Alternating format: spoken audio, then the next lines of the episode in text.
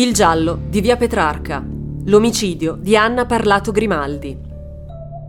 Via Petrarca è una delle strade più suggestive di Napoli. Corre verso Mergellina, sale verso Posillipo, a sinistra si affaccia sul golfo, mentre a destra ospita sfarzose ville di pochi privilegiati. Proprio al cancello 133-135 c'è la benestante abitazione dei Grimaldi. La sera del 31 marzo, però, a spezzare la quiete di quell'angolo di paradiso sono cinque colpi di pistola che uccidono a sangue freddo Anna Parlato Grimaldi, moglie dell'armatore Ugo Grimaldi. La donna, tornata a casa in vista del compleanno della figlia, supera con la sua panda il cancello della tenuta. Scende dall'auto per chiudere il cancello, ma non fa in tempo a risalirvi che incontra il suo assassino che le spara all'addome, alle gambe e alla testa. Anna però non muore sul colpo, bensì dissanguata. In casa sono infatti già in corso i festeggiamenti del compleanno di Elvira e il suo corpo viene ritrovato troppo tardi per soccorrerlo. Ma chi ha ucciso quella donna, appena 45enne, dotata di così tanto fascino ed emancipazione femminile? Gli inquirenti individuano tre piste. La donna potrebbe essere stata punita dai sequestratori che poco tempo prima avevano rapito il nipote, poiché Anna si sarebbe intromessa nella trattativa. O forse l'omicidio ha a che fare con i rapporti d'affari che la donna teneva con molti imprenditori e in particolare particolare, con esponenti del mondo dell'ippica. Si paventa anche l'ipotesi di alcune avance mosse da Raffaele Cutola alla Grimaldi, che lo avrebbe però rifiutato. Infine, vi è l'ipotesi del delitto passionale di qualche altro ammiratore respinto, uno dei tanti spasimanti che le ronzavano intorno, che l'avrebbe eliminata non potendo avere per sé la sua preda, o di qualche donna gelosa di liaison che intercorrevano tra il proprio marito e la donna. L'unica indiziata che viene arrestata è Elena Massa, ex moglie di Ciro Paglia, che diventò l'amante della signora Parlato Grimaldi, che poco dopo viene però rilasciata per insufficienza di prove.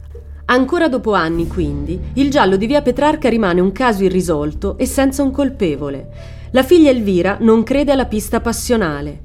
Anzi, penso che doveva servire a coprire qualche altra cosa. Ma che cosa?